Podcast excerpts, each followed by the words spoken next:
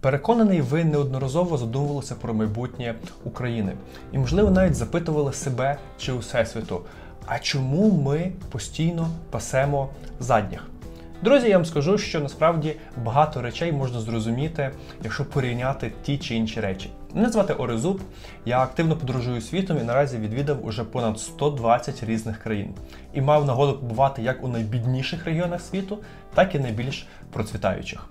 Якщо взяти за основу певні макроекономічні показники, такі як індекс там задоволення своїм життям, індекс розвитку людського потенціалу, там ВВП на душу населення та інші, то Україна займає останні позиції у Європі та бовтається десь посеред африканських середнячків. Тим не менше, з досвіду скажу, що з Африкою абсолютно нема чого порівнювати. Стандарти життя в нас є набагато краще. І саме тому виникає така песимістична ситуація, коли ми, порівнюючи себе з різними європейськими державами, почуваємося недорозвинутими.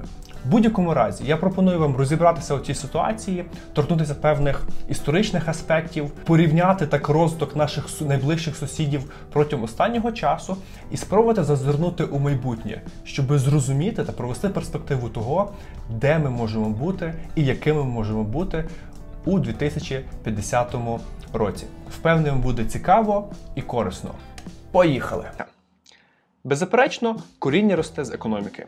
Одним з найважливіших показників розвитку економіки є ВВП валовий внутрішній продукт, тобто ринкова вартість всіх товарів і послуг у певній країні. Згідно міжнародного валютного фонду, станом на 2019 рік номінальне ВВП України становить 150 мільярдів доларів США.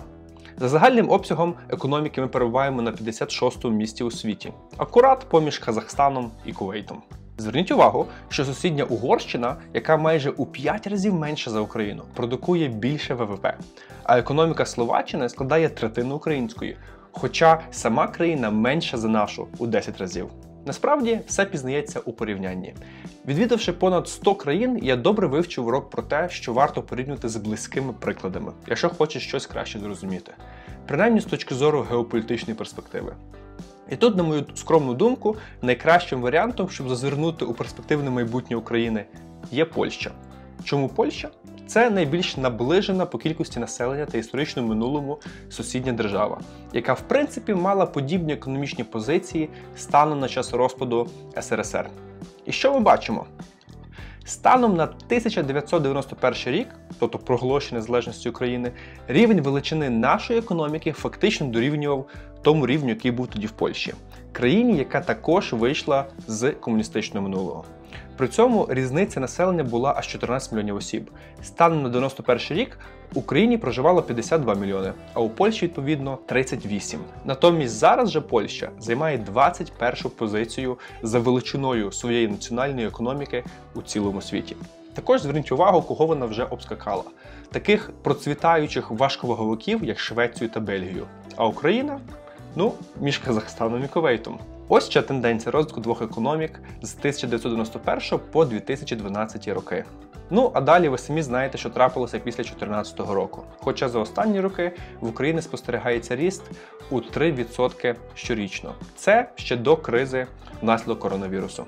Відповідно, у більшості може виникнути запитання: а що в Україні пішло не так? Можна думати, гадати, називати різні причини, але відповідь полягає у тому, друзі, що велосипед уже придумано.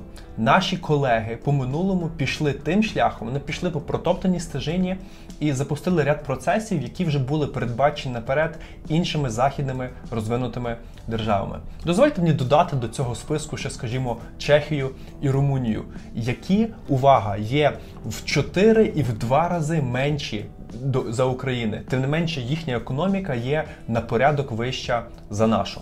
У всіх цих країн зі східного табору були абсолютно одинакові стартові позиції, але біля розбитого корита залишилися лише ми. Тому полягає питання: а що такого ми не зробили, щоб мати такий самий рівень розвитку? Я вже згадував про те, що не варто винаходити велосипед.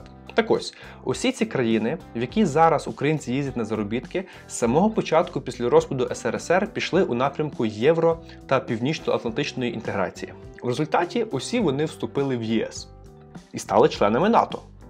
А тепер дивимося, хто цього не зробив і досі пасе задніх. Ну, принаймні у Європі. Для прикладу, візьмемо індекс розвитку людського потенціалу.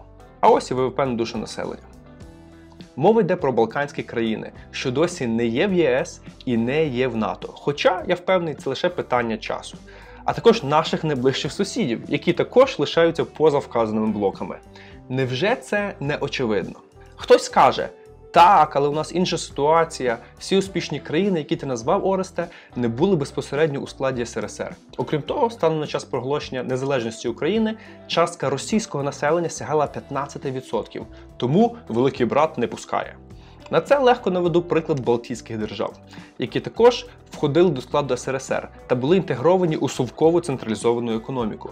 А ще до вашого відома в Естонії і Латвії навіть зараз чверть населення обох цих держав складають росіяни. В Литві це 6% і ще 6% поляків.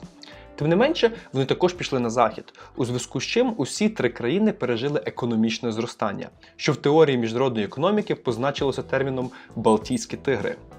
Відразу після вступу в ЄС усі три країни росли надзвичайними темпами по 6-11% на рік. Сподіваюся, після перегляду цього матеріалу ви зрозумієте, що єдиний правильний шлях до світлого майбутнього для України полягає у тому, аби вступити в ЄС і в НАТО.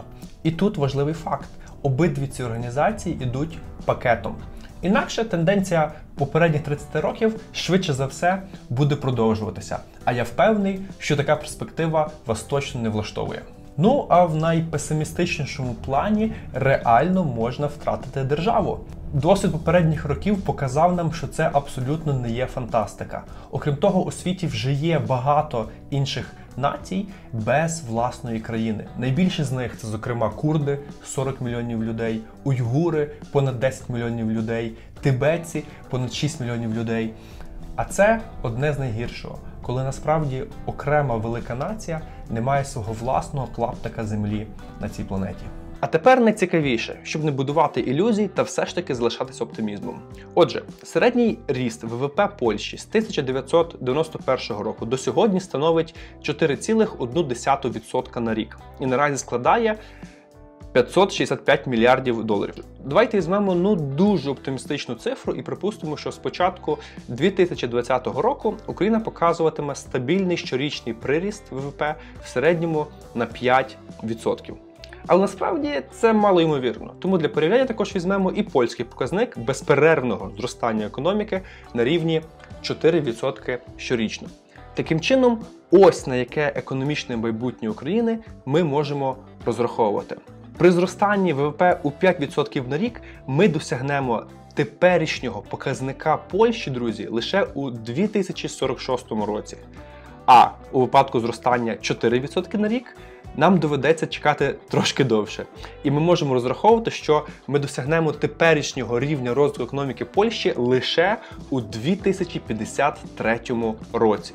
Тобто, за умови спідставлення усіх вище вказаних оптимістичних ознак, ми зможемо досягти теперішнього рівня розвитку Польщі, друзі, десь між 2046 і 53 роками. Тобто не раніше ніж через 26 років, а це ціла чверть століття. Зрештою, наш західний сусід власне це й робив стільки ж часу, щоб бути там, де є зараз.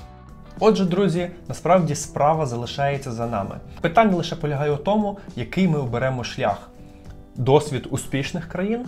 Чи будемо продовжувати тупцюватися на місці? Я особисто вірю в щасливе майбутнє України, в розвинуту економіку, в багатих людей, які проживають поряд разом з нами.